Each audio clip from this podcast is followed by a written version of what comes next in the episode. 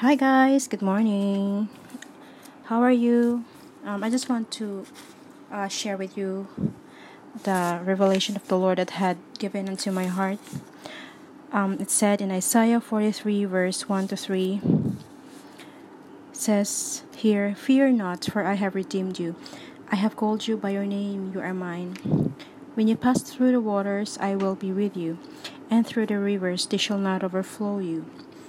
When you walk through the fire, you shall not be burned, nor shall the flames scorch you.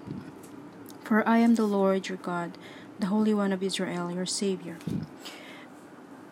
Whatever situation that we are having now, just be courageous and do not do not fear do not fear with this problem, but rejoice the Lord. Give Him praise, give Him worship, that He will do something miraculously in your ways, uh, in your situation right now. He is going to make a way. He will move His special way in your